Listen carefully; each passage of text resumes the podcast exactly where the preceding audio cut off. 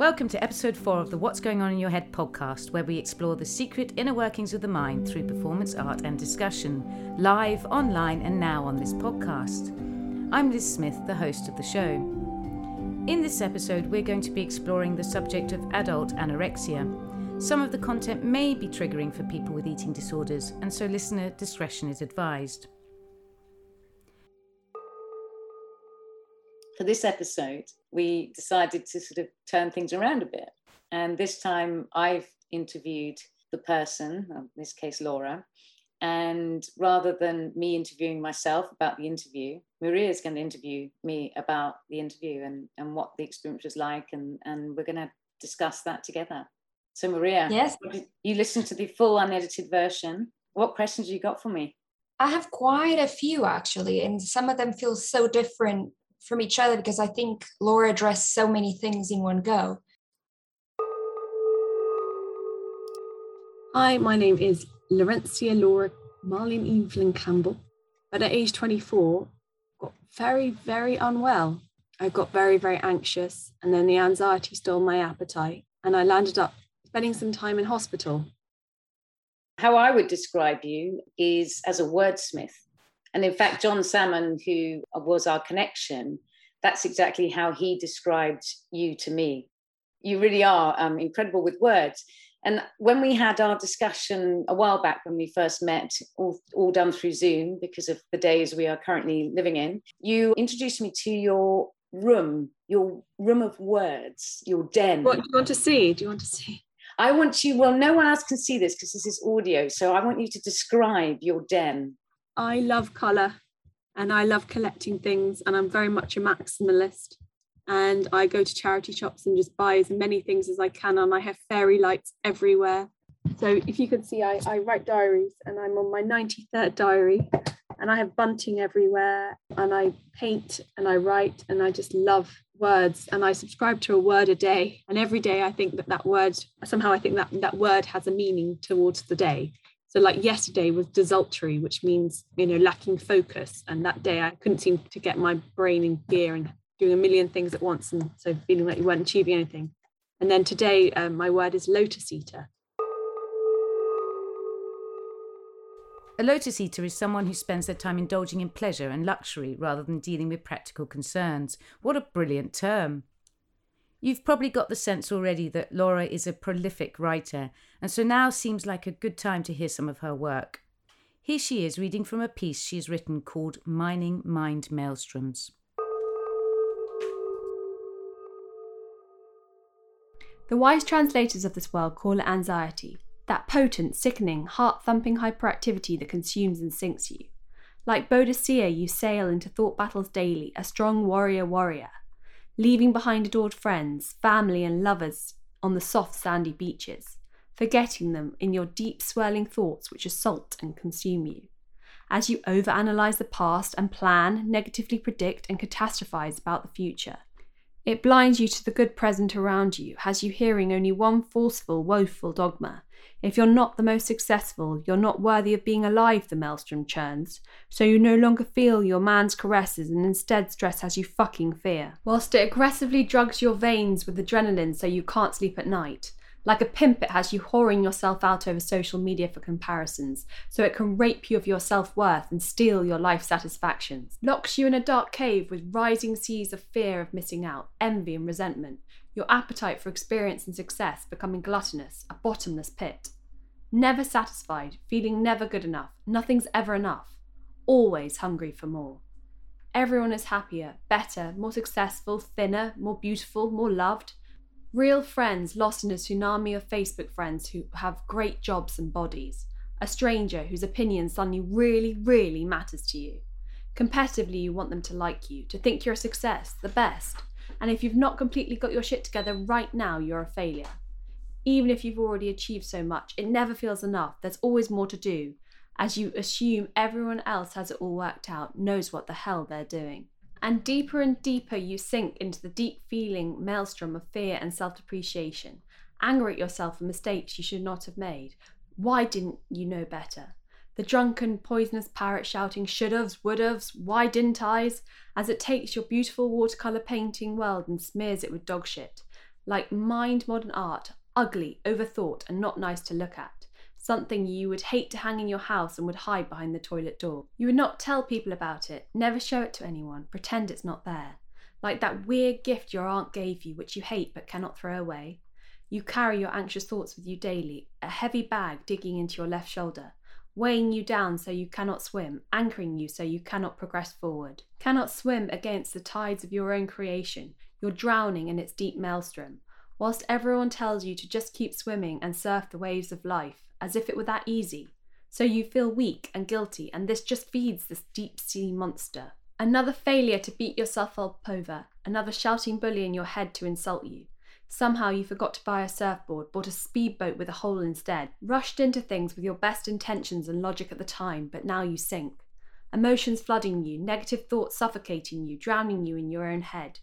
You try relaxing to steer your ship to calmer waters with nature, friends, and rest, but rest feels so unproductive and will not help you be successful, so you battle daily. Try to find balance between pushly achieving and just being still and calm as the official definition and direction of success keeps changing. The map is confused, blurred, and the destination is different based upon environment. So you're forced to make up your life as you go along and try to get Wi Fi connection so your inner sat nav can find the route again and get you, you back on course. With time, good food, rest, and good people, you sometimes find it again. Learn to accept the past, let it go, and see the future as a mystery. Slow the fast heartbeat, take out the adrenaline drip which feeds the monster, feel peace. See the sunsets and sunrises, smell the smells, and taste the food again. In your daily battles with yourself as you fight to kill the mind murdering sea beasts, and try to see the present time as a gift, the most alive you'll ever be. Find positivity and take off the dark coloured glasses and shoot the black dog. Realise that the grass is always greener because it's fertilised by bullshit. Content, not comparing enjoying, not envying, rejoicing, not resenting, acknowledging your accomplishments and seeing all the good before, now, and to come, changing your cognitive biases, finding balance and stillness within yourself. And although the waves of life stay as violent, as turbulent, as unpredictable as ever, our heart and brain ECG and EEG wave poetically showing the peaks and troughs. To be alive is to realize that life is simple, but it's far from ever easy. With joys and sadnesses, ups and downs, and strong tides that try to drown you. The waves and waters of every day are anything but still, you learn to surf them. Life and identity in endless state of flux, always changing, so many things out of our control. Somehow you find that inner life jacket strength to keep fighting on, mining the mind maelstroms, swimming energetically and happily back to shore. When you wrote this, what was your situation at that point? Is it something you've written recently or? Well, I've written 100 different versions of this over the over time, but I've written a book about it. So this is basically a distilled version. When I was very unwell, my brother came see me in hospital. Unfortunately, my mental health issue really has destroyed my relationship with my brother in some ways because he just can't understand it, really relate to it. But he's tried, really, bless his heart. With these things, you have relapses and then remission and then it's something you'll always be fighting, I think, to a little extent. When I was in hospital, my brother gave me a, he had been to China and he found a, a poster and on it, it said, just keep swimming. And now, now I've based all of my mental health, everything based upon that idea. I love surfing. And so it's all about, you know, surfing the waves. There's a line in Mining Mind Maelstroms, which is whilst everyone tells you to just keep swimming and surf the waves of life, is that, you know, your brother telling you to just keep swimming? yeah i think i think it is it's just you know just taking everything day by day and just keep swimming and surf the waves of life knowing that you have your own surfboard of coping mechanisms and you can stay afloat. And i think that's really really potent imagery that i really focus on. A big part of mental health recovery is realizing you can trust yourself. You don't need everyone else. You don't need a therapist. You might when you're in the acute stage but you'll get to the stage where you you have your own surfboard there will be waves there will be tsunamis sometimes. You can fight the waves. You you have the energy you have the skills you have the surfboard. Well it's actually realizing you know what i am going to feel happy again. There's going to be boats that are going to come along boats of happiness. What boat are you on at the moment? Well at the moment i'm in a i'd like to say i'm in a very safe boat um, which is i'm at home with my family. So i'm kind of in what i like to call like the rnli But words seem to be one of your coping mechanisms. Is that correct? I write a lot to the point where my I send tech family text messages on the family WhatsApp group, and my brother's like, I can't deal with another essay from Laura. If I have to have another essay that's got a million words in it, I don't even. And he's got this like TLDR, too long, didn't read. Is it the actual act of writing which is useful for you, or do you want someone to respond to it and read read it? I know I'm not this like wise sage who knows everything, but you know, some days I feel like I know nothing. And other days I feel like the most informed person in the room. But that's just life. And you know, depending on the environment you're in and you know who you're around and mm, how you're feeling. Some people can make you feel like a, the biggest idiot in the world. And I feel some people can bring out the best in you and some people can bring out the worst. And That's very true, actually. The people you surround yourself with uh, can have a big impact on how you feel about yourself and the words you come out with. It's very Yeah. true. Yeah. It is. And I sometimes feel that when I'm with people who not necessarily make me feel, make me feel incredibly flawed, nothing I ever do or say will be right. And so I end up talking too fast, saying utterly pointless crap, just like I know that my brother really hates when I talk about food. And so what do I talk about when I'm with him? Only about food. I don't know why. It's habit. I don't know. And I'm just like, I might have spent all morning writing a really informed piece on neuroscience or helping uh, some child to learn something or reading this amazing article on some philosophy that I found it really interesting. And what will I talk about? I'll talk about the size of my sandwich. I do want to talk about food. One of the many reasons I wanted to have you on the podcast is because of your story around adult anorexia. And you were the first person who sort of really opened my eyes to this concept of adult anorexia. Uh, I should let you ev- people know that I, I got anorexia at 24. But before then, I'd had a completely normal life. I'd been in India and eaten random food from street vendors. I'd been to Edinburgh Fringe Festival and had haggis. I'd, I'd had, you know, I'd eaten completely normal. I'd had run a marathon and lived on pasta for six months. And what made me get unwell is simple biology. I wasn't conforming to some school pressure about my peers because my peers were like 40 year old men in the office. Very simply, what happened to me is I got at 24, I ran a marathon and I took a nutritional advice from everyone at the time was really really focused if you're running a marathon on carb loading and getting loads and loads of carbs into you. So loads and loads of pasta. And everyone was about being low cholesterol and you know never eat fat because it will kill your heart. So my whole diet for a while which wasn't done deliberately to be thin or anything like that it was done because I thought that was healthy. And that's because everyone was telling me to carb up. You know, that's what you do with a marathon. And basically, what I didn't realize is all this nutritional advice is very much focused on men. And women actually need a lot of fat in their diet because fat makes estrogen. And if your body fat gets too low, what happens is you stop producing estrogen. And estrogen is a mood stabilizer.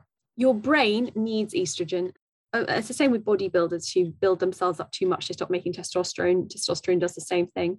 And basically it helps to stabilize your mood. It also helps you to sleep. I, mean, I just got completely bad. Insomnia i was sleeping like two hours a night and i got anxiety. And anxiety is something where your body goes into chronic flight or flight mechanism which basically means that you're always your body's like prepared to run away from predator. And so you're hyper so you lose even more weight and you get really really hyper and you want to run away also, as part of it, um, it slows down gastric motility.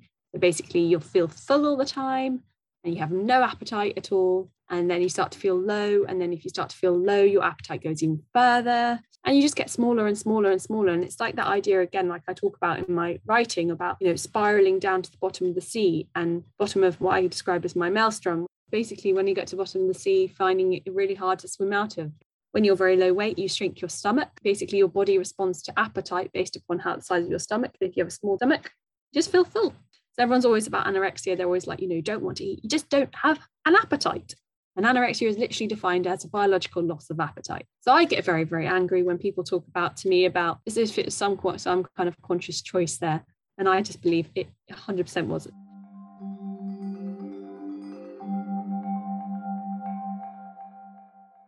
Uh, like one thing that really caught my eye was when she was saying that this whole thing came up to her, happened to her, because she uses that expression that it happened to her, because she was training to do a marathon, which so many of us do. So many of us, not me, but you know, like John, for example, he runs marathons.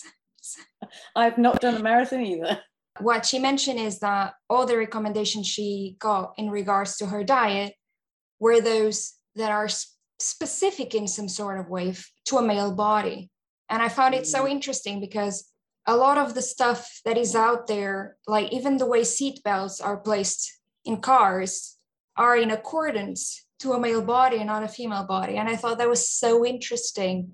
Even when you're thinking of running a marathon, that you think it's it's a muscle thing. Mm. The diet is still given, and everyone shares it as if it's public knowledge. And you will get it from other women because that's what we hear in a, on a general basis that this is a diet you need. And we we stop being individuals with our specificities, and we're just this thing. But it's just I'm very passionate about this because it's just we ignore this, and this is the way we do things, you know, and we don't consider that even the smallest thing what it can cause in someone. It's marathon. It's something that you only consider if you can do or not due to your physical activity like your physicality. But then you don't consider what a diet can do to you. Because if you want to lose weight there's a specific thing for that. But when you're going to perform you don't expect that to leave you with something like this do you? I just took a massive turn to ask that question no, that was a point that that made me sort of sit up and think as well. And I, have you read um, Caroline Criado Perez's book uh, Invisible Women? Not yet. Worth a shout out for that because she talks about the the seatbelt strap and the crash test dummy, which is um, tested on men and not women, and obviously women uh, sit further forward because we tend to be shorter and we have bits in different places. And so the crash test dummy doesn't work so well for for women as it does for men. And there's a lot of stats about in accidents women often get hurt more because of that. And, uh, it's certainly worth a read because she talks about all sorts of examples where things are set up and tested for men um, not with women in mind.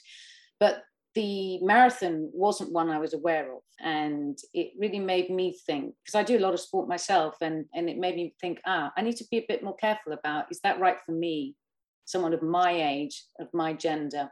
And if you jump onto gender, because I think even gender is quite a generalized group, we all as beings, our hormones are supposed to function one way, or so they say. But even you and I, being both female, our bodies react to things completely differently because of the context we live in, the way we live in, the way we were brought up, and the genes we bring from our family. So, even in terms of gender, is just, I feel like, because we keep talking about this collective consciousness, but I do feel like first we need to come into the individual body, not in a selfish way, but in a way of when we're looking in, we shouldn't look at a reflection coming off a page of the internet it should be something that we dive in and figure out how we are working, not in relation to anything else, but in relation to us, because my optimal, which is a word that I'm not sure I liked, but my optimal is different from your optimal. Now, in recovery, I have relapsed a few times. And I think those relapses have potentially been more of a conscious choice, but that's partly because you know stimulus receptor response if i get stressed I, I lose my appetite. It's not even stressed now if i start to worry and about the future and things like that i mean in covid and all that uncertainty and everything all of these things are are, are, are they do steal your appetite.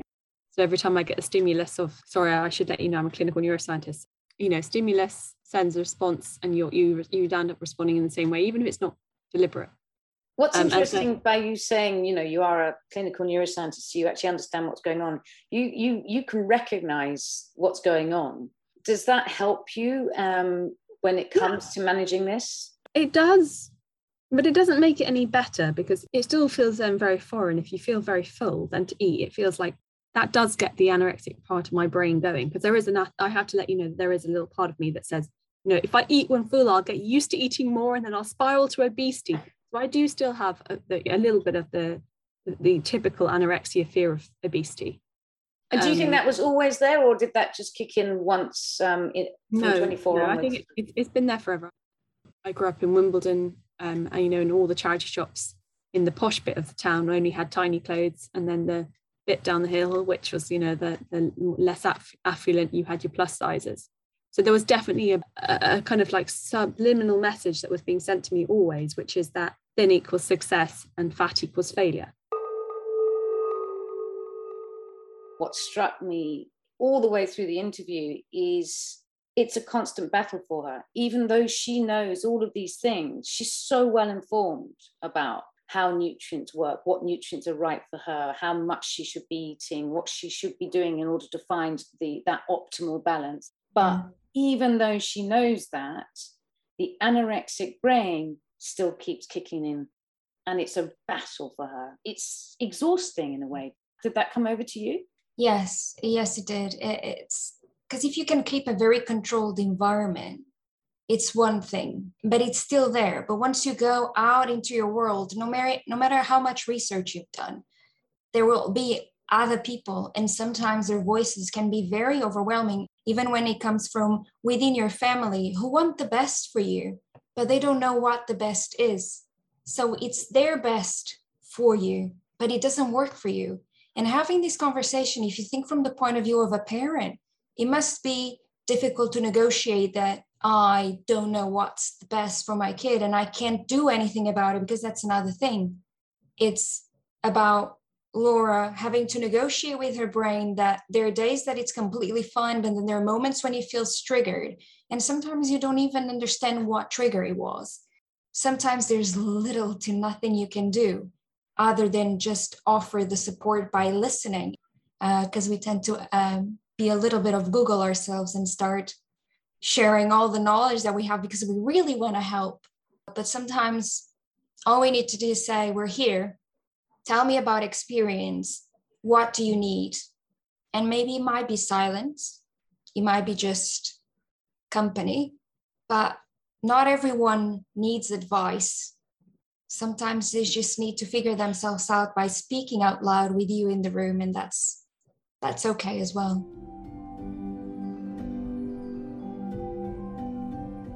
funny thing is, I don't judge like if you're overweight at all because it's not about really about what other people look like. It's about how I feel in myself, and it's also about this idea that if I, you know, if I let myself go and I get overweight, then nobody will love me. You know, like I remember going out with boys at school, and even now, just going on dates with guys and them saying, "Oh, you know, do you see the wobbly bits on her?" And they're like, "Oh God, I wouldn't date her. She's a fat girl," you know, and I remember being at university once and some guys coming up to me and telling me I had fat girl mentality. And basically, what he meant by fat girl mentality was the idea that I was bubbly and cheerful. And I remember I had a, I went out with a guy for a long time called um, who was my best friend, and actually I think my soulmate. He wrote a, a beautiful poem for me, um, which was just lovely. And basically, it said, you know, he was trying to encourage recovery.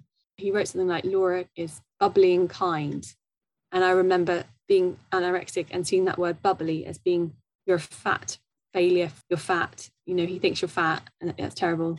And I actually asked him to change the poem. He wrote me a love poem and I got him to rewrite it to take away the word bubbly because that to me was fat girl mentality. What did you think about the comment about the guy who called her bubbly and Yes, it's uh, wow. It's incredible how much you can carry from an experience of the past. Because it broke my heart when she said that she went to him and asked him to change the poem is just the way he saw bubbly was not the way she saw it bubbly. So it's like talking speaking a different language using the same word. I just thought that everything we say to someone else can be interpreted in such a different way and can carry so much heavy baggage. And it's a word bubbly that you associate with something light and for her it's so heavy. And it, was interesting the context you know she is an incredible wordsmith and mm the fact that there's this word which for her has a completely different meaning uh, that that i found very interesting. Made me think which words for us do that and sometimes we're not even aware of it because she's she's clearly aware of it. It might be quite interesting if anyone listening to this has a bubbly type word which for them has a completely different meaning. Uh, it'd be interesting to hear from other people if they've got yeah. if they've got their equivalent of the bubbly word and what that means to them do you have one, Liz? I can't think of one now. I'm going to ask you the same question. I have to think about it because uh, there's a lot of words that have been thrown at me and I still don't like them, but it's for the reason they mean what they mean. Yeah. Uh, actually, thin is a problem for me at the moment because the idea that people associate you being thin with you being healthy is just massive for me right now because I lost a lot of weight actually because of an illness. And now I go out and people say, Oh, you look so good. You're so thin. It's amazing. And I'm thinking, if you knew just how hard I am fighting to put some weight on, it's just, it's incredible. It's a norm that it has been put out there thin is healthy. Because I used to, to look at people and think the same way, actually. And I've always wanted to be thin, which also made me rethink my whole conversations like, God help us, I got myself into thin, but not in the best way possible. And I don't like it now. Can I give it back?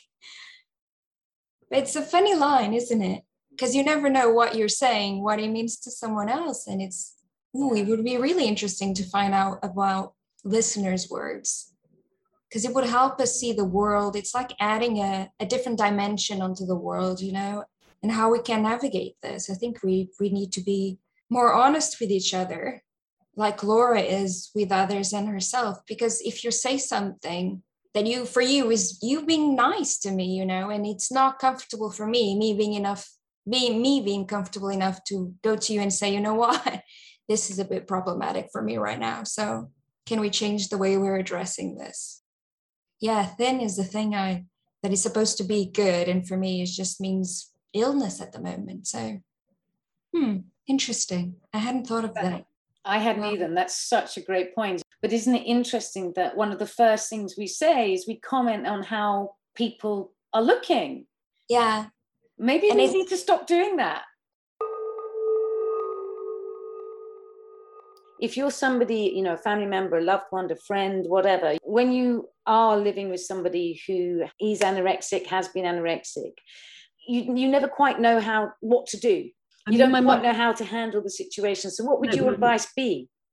Well, I, I, my mom and I have this problem all the time because basically, whenever she's around, she says, "You know, Laura, when I see you very thin, you know, what do you expect me to say?" Um, do you? Because basically, we went to the beach last weekend and I'd lost some weight, and she saw it, of course, because we were at the beach. And she said to me, you know, in the car on the way home, Laura, you know, I'm worried about you. You know, you seem to have lost some weight. And I got back at home and I had a big binge and I said, You're Miss Trunchbull from Matilda. You know, you're forcing me to eat. You know, you're going to make me morbidly obese.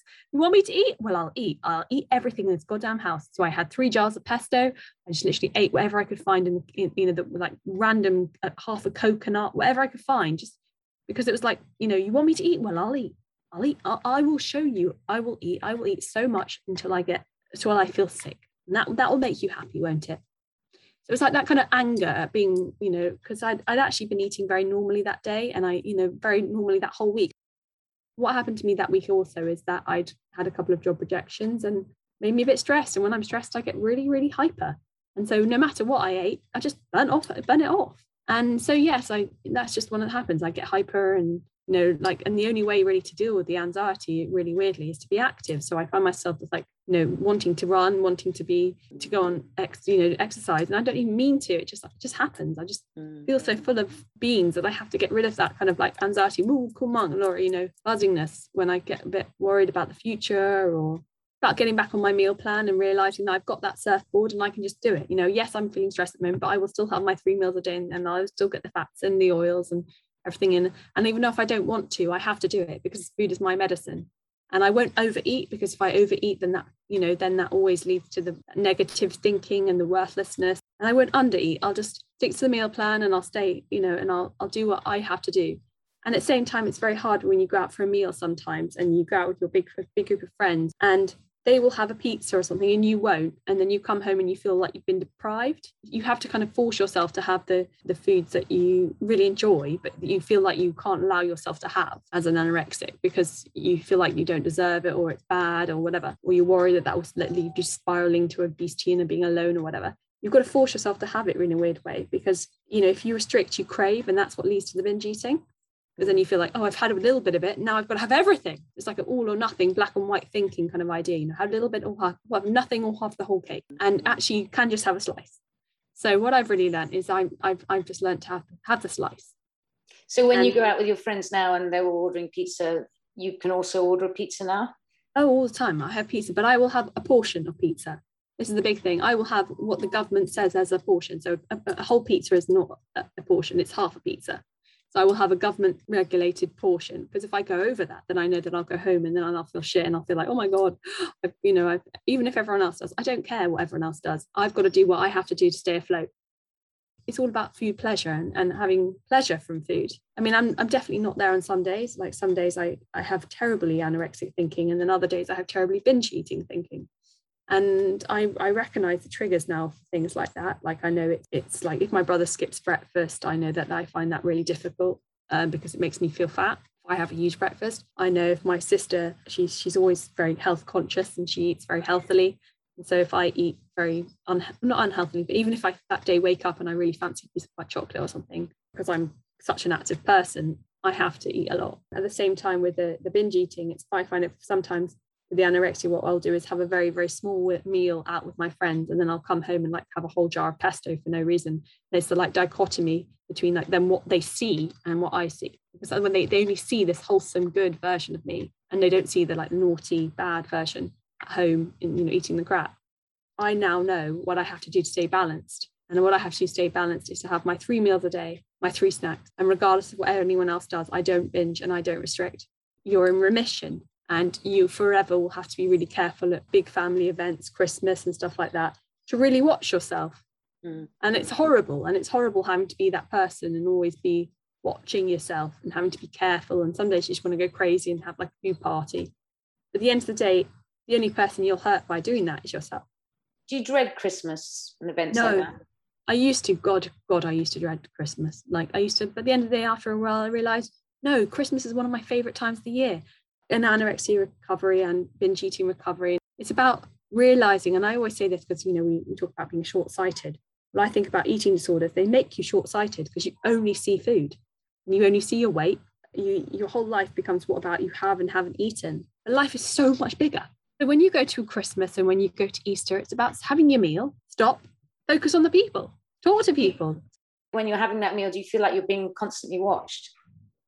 After anorexia, yeah, definitely. I feel like every single person would be like analyzing me all the time to making sure that I was eating enough. And then some competitive friends who, you know, wanted to lose some weight. So were trying to copy whatever I ate because they thought they'd lose weight. It was ridiculous. I'm so much more than my anorexia and my eating disorder. Spoken at the Houses of Parliament. I love clothes and fashion and colours, and I love poetry, and I love jewellery making, and I love camping, and I love travelling, and I love swimming and running, and beaches and the sea and nature and flowers and gardening. And there's so much more to life if you just put on your glasses and you take off the eating disorder eyes and you see the bigger picture.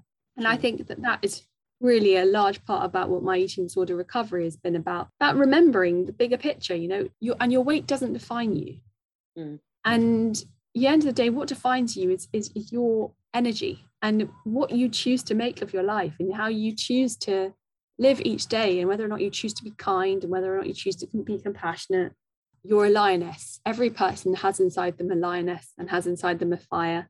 Recovery from eating disorders and anxiety and any mental health illness is about reclaiming your identity from away from the eating disorder away from the anxiety away from everything and seeing the bigger picture. I can i can see and feel that lion in you right now as you're talking about your identity and actually all of those things that you love and um, are important to you that's nothing to do with food and that's that comes over really strongly because when you're in anorexia and eating disorders and everything you talk about food a lot like your whole life is just about food it's like well oh i had this for breakfast i had this for lunch i had this blah, blah. your whole life becomes food but now I can talk about food, more, potentially in a more balanced way. Like I can say, "Oh, have you tried that amazing pesto?" One you thing I have. You seem to like pesto. Oh yeah, it's random. It's weird. Um, anyway, when you recover from that, you get your appetite for life back. And I want all I want to do is help people get the appetite for life back, see the bigger picture, and put on their glasses and realize everybody deserves happiness and health. When you listen to the conversation you had with Laura, uh, she needs to think through so many things that most of us take for granted, like meals. Usually, we separate our days, our working days, like, oh, I'm going to have a break for lunch now, or I'm going to have a break for dinner. And we go in the fridge, we grab whatever that is, and we make a meal out of it. But what about when you, that's just not a break, when that is the main event of your day almost, when it becomes the thing that you need to be worried about. We're having the conversation about this weird um, powdery diadem on. For me, what was refreshing is that for once, I don't have to worry whether what I'm going to eat is going to make me have a flare or not. I just know that it's clear. So whatever else comes is from outside food. So I don't have to worry about it anymore. And it's so refreshing. Worth mentioning, just for clarity, because we were talking about this before we hit record, is you know this is something your doctor has um, recommended. Yes. Um, yes, I did not decide to go on this diet by myself. It's being supervised by a dietitian. By having this very specific diet that you just have to follow, in some ways the press is off, not having to think about food. It's an, almost like an unlock, and it also gives you more time to analyze where the other triggers are coming from because if food is out of the way, what else can be triggering your anxiety, for example? What is out there? So it's refreshing. It's actually very refreshing. Mm. So it's all about controlling the amount of food you put on your plate, for example. But if you're eating out, that's not a choice that you have. Sometimes they are their norms. They come onto your plate is how you negotiate the conversation. And then the third person comes in, which is the people you're eating with. So it's so much to negotiate, and usually something they would consider to be a lovely light event of going out with friends for some food, it becomes an anxiety inducing event. It's about how you have those conversations with those friends because it's something that you have to introduce. Uh, for example, I don't eat now at all. So going to restaurants, I've gone to restaurants with friends and I can have water or a cup of tea and how you negotiate that so that they are also not feeling bad because they're eating and I'm not.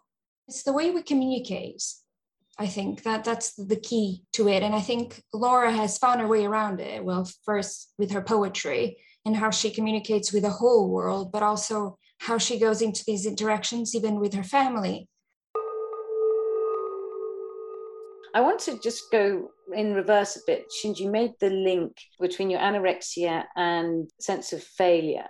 In the monologue, there's this line, and if you've not completely got your shit together right now, you're a failure. And there's quite a lot of elements in, in the monologue about failure, and you've mentioned it several times in our chat. Uh, can we talk a bit more about that? Yeah, sure. Well, one thing I'd like you to be clear is that this sense of failure comes very much from within. To me, I definitely have this very ambitious and driven side of me. I do very much want to succeed.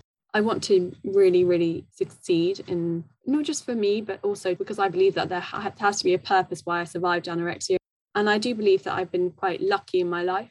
And I'd love to use all the amazing wisdom and the amazing resources that I've gained in my life to help other people in some capacity. And I feel like if I don't use those, then I have failed because I have been given this amazing gift and I've let it waste. It's the same with like wasting food and it's the same with wasting anything. I don't want to go to waste. So my sense of failure very much comes from wanting to use all my luck to help other people and to add value to this world. It's quite a visceral monologue, angry, visceral monologue. Oh, yeah. Um, you know, the, your choice of language, I, I, assume, is intentional to sort of get that angriness across. I, I quite like the angry language, by the way. I am finding peace with everything that's happened to me. I really am but I still do get quite easily triggered. It, it, sometimes I just feel so angry about it, just because it just doesn't seem fair. You know, like my brother can skip breakfast and that be normal, and yet I, because I've had anorexia, I have to have three meals a day and three snacks. I have to be eating all the time just because of me, because I'm Laura and I had anorexia, and just Laura has to eat. And you know, I'm angry because it doesn't seem fair that people judge me all the time. I mean, I will never forget when I went on a date. I went to my boyfriend's house once. His mum cooked a lovely, lovely fish pie for everyone and made me a salad because I've had anorexia and apparently I only eat salad. And I remember someone saying to me once, you know, Laura, you either turn that anger inwards and get bitter and old and miserable, or you turn that energy into a fire and you've become a bright light and you burn a big hole in the sky like the sun and light the world up and be a lighthouse for people swimming against the tides of anorexia and anxiety and help them swim back to shore. So, on the one hand, she's kind of got to grips with the fact, no, I'm not a failure. But then that little thought keeps coming into her head. You say, I'm a failure. No, I'm not a failure and that's what I was saying earlier about this constant battle that she has. At first, some of the angriness sort of took me aback a little bit, but then I was mm. quite grateful for it because I'm like, yeah, she's that's real, and I quite liked the fact that she wasn't sugarcoating it and wasn't hiding the mm. fact that she was angry. She recognized that she's got all these strengths, but then this sometimes this negative thinking comes back in and this doubt comes back in. And that's where I saw this constant battle. And I think that really helped me understand perhaps the anorexic brain a bit more, maybe helped me understand her experience uh, a bit more because she displayed it even during the interview. You get that sense of how uncomfortable it is to be in the middle of a battlefield where you are both sides.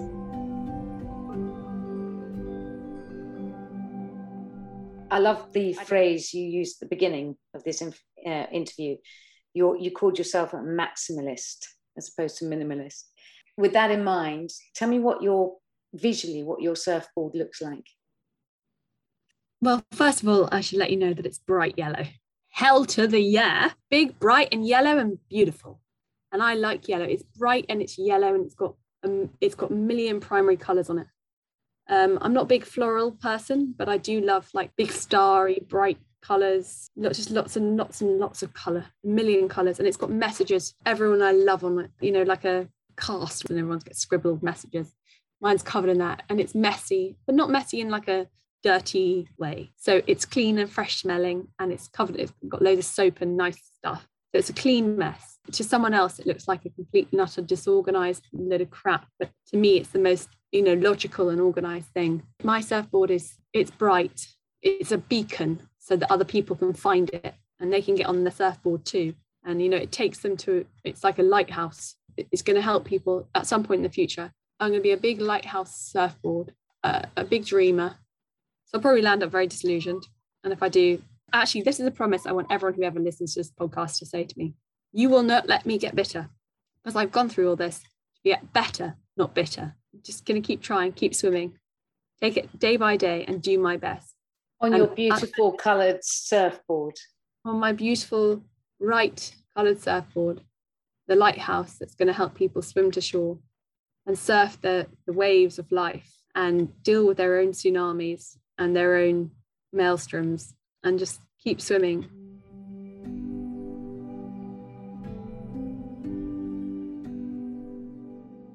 I loved Laura's description of her surfboard. It was incredible. It felt so textured and so real. I could almost touch it, you know, and so bright as well.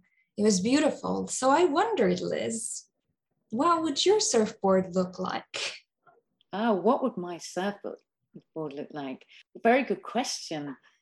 So I think in terms of its form, it's quite sleek and fast.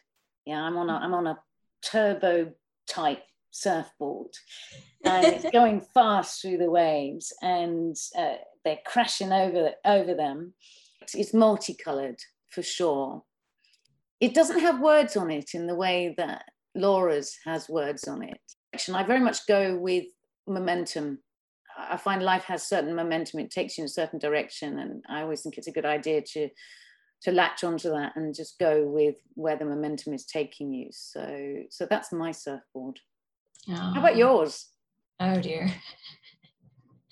I I had to deconstruct this because if I imagine myself surfing, I have this okay, this is okay, this can't go live, okay, but I have this ridiculous fear of sharks. It's so not rational that I can't even begin to explain it. But for some reason, when I first thought of my surfboard, it was transparent. But then I was just thinking of how complicated that would be if there was a shark beneath it, because I'll be able to see it and it will terrify me. but maybe that is my point, because I've been doing so much uh, work around being with my fear, because I realized that a lot of my anxiety came from me not voicing my fears. So instead of letting, it's so much easier for me to breathe when I, when somebody says, you want to do this? And I say, you know what, it really scares me and then I can breathe much easier because nothing is expect. I think it cuts the expectations that are coming for me. So maybe yeah, I do need to be surfing on a transparent board that will let me see everything that is underneath me, even if those things terrify me. Yeah, fantastic answer. I love wow. that.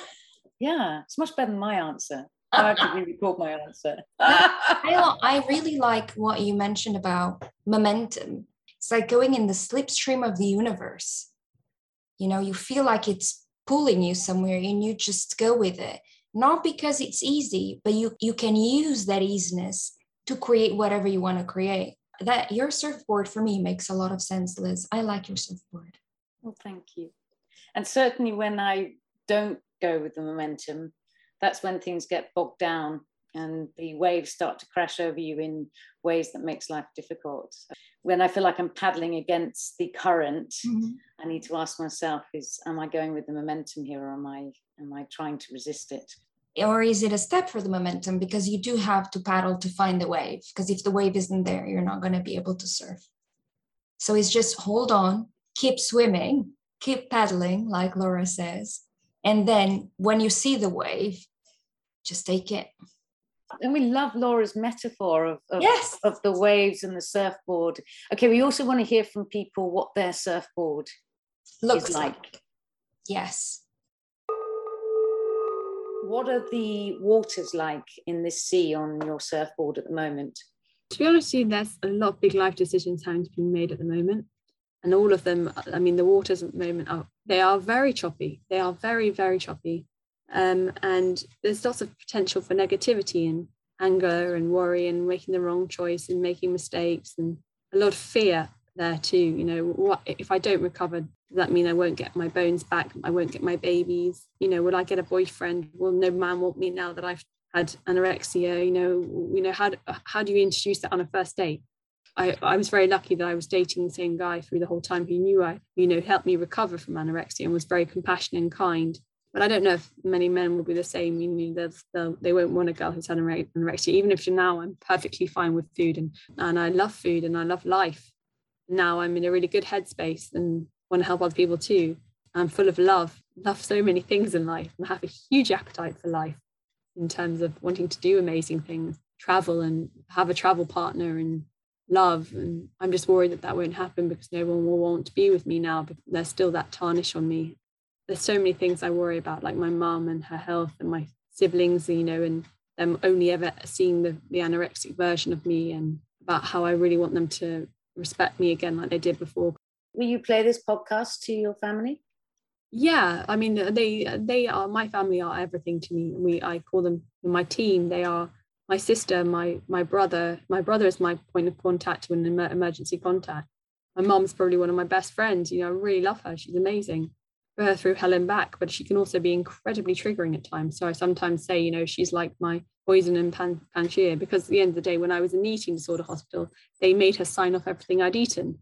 So of course, it's going to create a lot of poor dynamics regarding food, regarding us, and and that's not her fault, but it's just what happened and my you know my brother then you know and my sister and my dad they've been through hell and back with me and i feel like i kind of owe them to recover but that pressure sometimes can trigger binge eating and that fear. And i don't want to recover for them and then blame them for being feeling fat. And it's hard. It's, it's a hard one. And it's also difficult because we've got quite a large extended family and i love them all too. My whole extended family are literally one of my biggest blessings. And i've got wonderful friends as well. I'm very, very lucky in that sense. My surfboard is fuels by love.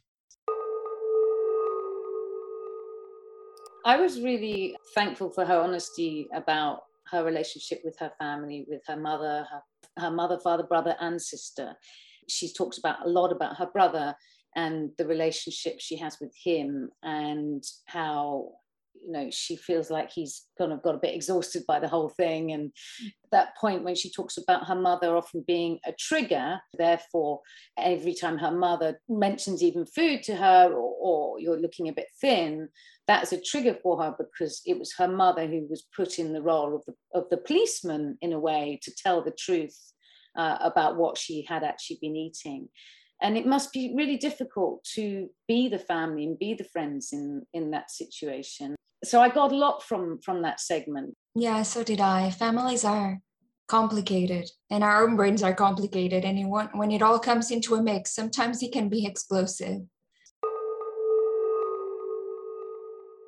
at the end of the monologue it actually takes a turn, quite a positive turn. So we've had this very angry language. We've oh, had yeah. um, this I, whole I, thing of mistakes and negative thinking, and then it turns into this this positive. It's a whole big culture at the moment. I think we have of what I'd like to call quite toxic positivity, which is don't don't whitewash it. There's going to be shit days. I mean, this is a big part of why I actually relapsed because I was in an eating disorder hospital and they said gain weight and bang, everything in your life will be fixed. No, you don't recover and all the shit doesn't go away. You still have to deal with shit. That's normal. But at the same time, it's not like, oh my God, the world is a shit place. Nothing ever good happens. It's like, it's not like toxically positive or, and it's also not catastrophically, that's word, catas- Oh yeah, that's another thing you should know. I'm dyslexic. a, a dyslexic writer. I mean, come on, you're a dyslexic wordsmith. That's that's interesting. And that's partly, I think, where my sense of failure comes from. Because at school, very much they said, you know, you've done so well considering you're anorexic. Sorry, considering you're dyslexic. We loved your history essay. It was very good considering you're dyslexic. And it does mean that sometimes when I'm talking about my words and I can't say words like cat, just you know, catastrophic. Going back to that, you shouldn't be toxically positive or catastrophically negative there is a fine balance in the middle, which I like to call cautiously optimistic. We've all got to just realize that yes, there'll be shit. And yes, some of we've got flaws that we'll have to deal with. The end of your monologue is that the cautious optimism. I yeah, mean, one of my favorite lines in it is somehow you forgot to buy a surfboard and bought a speedboat with a hole instead. Yeah. I, I think that's a fantastic line. But I love your in your surfboard metaphor. You you've got your surfboard of coping mechanisms take us on your surfboard that you're on right now and, and talk oh, about some of your coping mechanisms. Being cautiously optimistic is also about realizing we've all got cavemen brains. And our cavemen brains are you're still doing flight and flight mechanisms, basically responding to stresses like we are seeing a predator. But we have to self evolve our brains and help them to adapt to a modern life. And one of the ways in which we can do that very simply to literally trick our brains and one way you can trick your brain is doing things like being in nature. You can do things like yoga, you can have hot baths, candles, things like that. But I'm not saying go away and just have a hot bath and all your problems will be solved. Um, no, it's not like that. But it's about doing whatever works for you. Like I know I there are certain things I have to like I can't drink because I know it makes me low. Caffeine makes me really hyper when I'm anxious, so I tend to stay away from caffeine. I know I have to do things like uh, too much sugar, give too much sugar to an anxious person, and you having a laugh. Um, I have to get like lots of sleep. Simple. So eight hours sleep, just do it. It makes good for your brain. I have to do things I enjoy, dancing and things like that. I know for a fact that I have to go for a, a walk every day. Because if I don't go for a walk every day, I will start to feel anxious. Can you tell me a bit more about your? Uh, this is a theme we've covered in other episodes as well. Your experience um, of being in hospitals. So that moment when you the decision is made to go in, and then what the hospital yeah. experience was like. I've I've been in an eating disorder hospital and where I was force fed. Um, and it was horrible. And I will never eat pasta again as a result of that. And I have had it since with my family and enjoyed it and bit of foosli there, but I just it just it just isn't very positive. It just triggers quite bad memories. And then I went on after that um, and did day units and you know things like that, which are like an old age people home where you sit around all day and get fed. And it sounds amazing, but uh, it's quite weird environment. And then I did some outpatients, and that was cool. Um, I was only put in hospital because I um, my heart nearly stopped, and so it was actually to save my life. When I first talked about the hospital, I basically saw it as this really limiting thing, but now I just very simply see it as the thing that saved my life, and I would be dead if I wasn't for it. I'd literally be dead. Anorexia hospitals and mental health hospitals, all they are is very simply like any other, you know, RNLI boat that comes along. They're a lifeboat, saves you, that gets you healthy, they are needed and the government has to stop cutting funding for them because they save lives. And it's very simple. You know they save lives. And if you don't have them people die. And i've so far lost seven people of my friends to anorexia. And i will never forget you know how i had a friend called steph who was so similar to me. And i mean i'm sitting here staring at a poster that said be beautiful. And steph wrote that for me. And she died of diabulimia which says she had um, diabetes and she stopped you know stopped taking because she was worried that the insulin would make her fat I was force fed and everything. And I actually went on for a short period to develop a bit of, um, I mean, this is even worse, to develop a bit of binge eating. And basically, that was when I thought, no, I might as well just eat and eat and eat and never stop because, you know, I've got to gain weight. Otherwise, I'll never, ever, ever be able to be a mum and I'll never, oh, my osteoporosis will be so bad. And of course, my family, all this pain. And I've just got to eat and eat and eat and it'll solve everything. And now I'm kind of at this place where I'm like, no, I don't undereat, I don't overeat. I'm completely anti food waste, literally obsessed with anti food waste. I think it's one of the worst atrocities in the world that you can have, you know, a third of the world's produce wasted. To me, it's criminal. But I remember being in Eating Disorder Hospital and the idea of eating almonds with just eating a nut was just, my brain told me that would mean that I would spiral to obesity and I'd die alone. Uh, you might as well put me down and I'd rather die than be fat. And I remember that. And I then remember in recovery, you know, gradually relearning to eat foods I loved, like white chocolate magnums and milky bars. And, you know, I always say cooking up a storm. But I, I definitely still have this fear. And I know that this fear is stopping me moving forward because at some point in my life, I'd actually really love to be a mother. At some point, I would love to have a family. I've always been like that. I was the girl who played Barbies and had, you know, seven kids in the Barbie games. You know, I would like a family, and my anorexia is unfortunately, you know, stopping me from being potentially being fertile. So I'm limiting that. I also know that I'm a runner. I mean, who has big, who has run 44 marathons and has a big wall behind me of all my marathon running. And my anorexia, unfortunately, has caused me to have the bones of, of an 80 year old. Um, and so I am getting stress fractures and things like that. You so you're still running marathons? No, no, I haven't been able to run because of my because of everything. So is it osteoporosis? The osteoporosis has come from the anorexia? Yeah, it has. Um, basically, if you get too low a body weight, what happens is basically, and I told you about estrogen. Estrogen also supports bone formation. You know, what happens is the doctors just tend to put you on the pill, the contraceptive pill, but the contraceptive pill doesn't contain something called insulin growth factor, which also helps to support your bones. And now they're talking about giving, you know, young people hormone replacement therapy, so they stop osteoporosis, but they didn't have that at the time. At the time when I was younger, they didn't do that. And so it's too late for me, but it, hopefully it will help other people. I do have to ask you one more question. It's a question we ask everybody. It's the, the magic pill. If you could take a magic pill which would sort of get rid of your anorexia brain, for example, that would get rid of your anorexia, would you would you take it?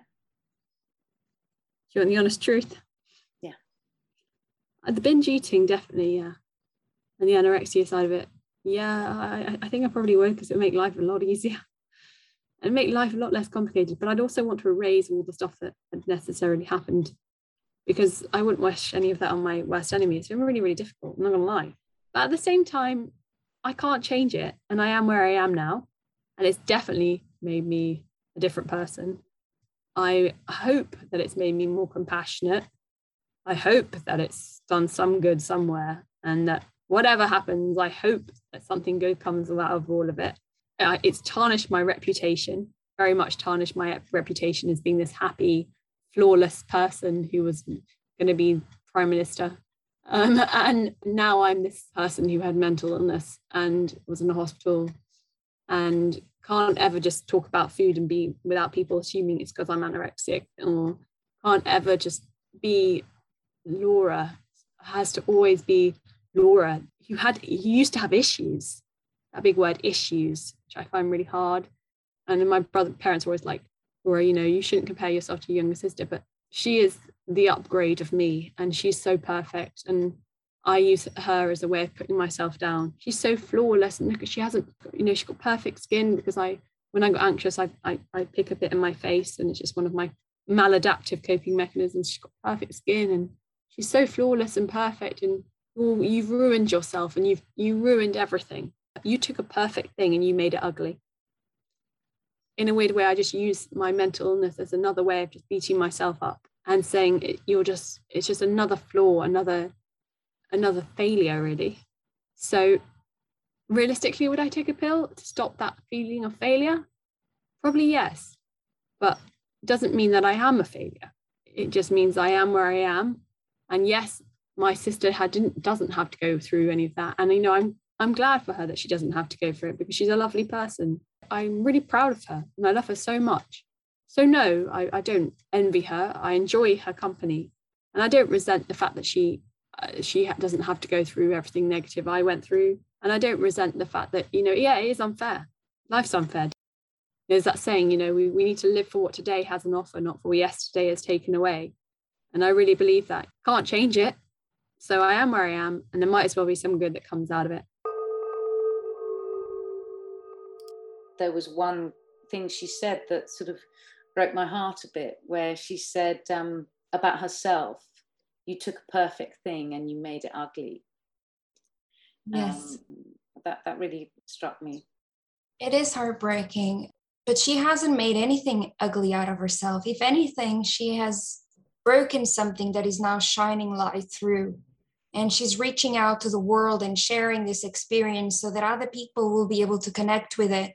And maybe, I'm not sure if they will be able to avoid whatever is coming, but they'll be able to relate to it differently and it not being a thing that defines them. And I love that about what Laura says that this thing happened, but it's not some it's not who she is.